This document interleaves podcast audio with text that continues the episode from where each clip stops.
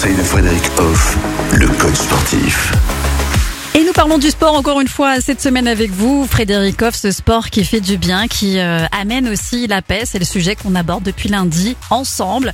Ce sport qui peut aider à promouvoir notamment, par exemple, euh, la tolérance ou encore l'empathie.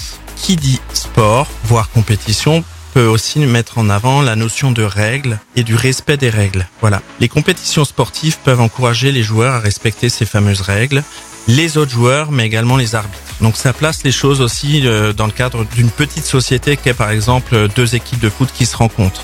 Mais ça, ça se transpose également aussi du coup dans la vie de tous les jours où ben, ces jeunes sont amenés à respecter davantage les règles qui sont imposées par la société.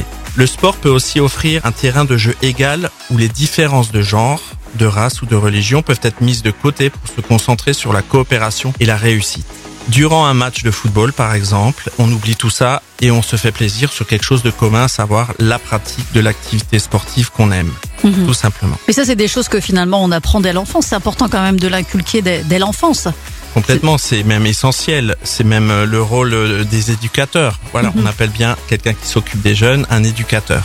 C'est pas pour rien. C'est placer les bonnes règles, les bonnes valeurs surtout pour accompagner les jeunes qui seront un jour des adultes et qui auront ces valeurs en eux. Le sport qui est un vecteur de bonne valeur, je suis bien d'accord avec ça, et le sport qui peut aider aussi à améliorer sa santé mentale et physique. Ça aussi, nous allons le voir ensemble dès demain, Frédéric. Retrouvez l'ensemble des conseils de DKL sur notre site internet et l'ensemble des plateformes de podcast.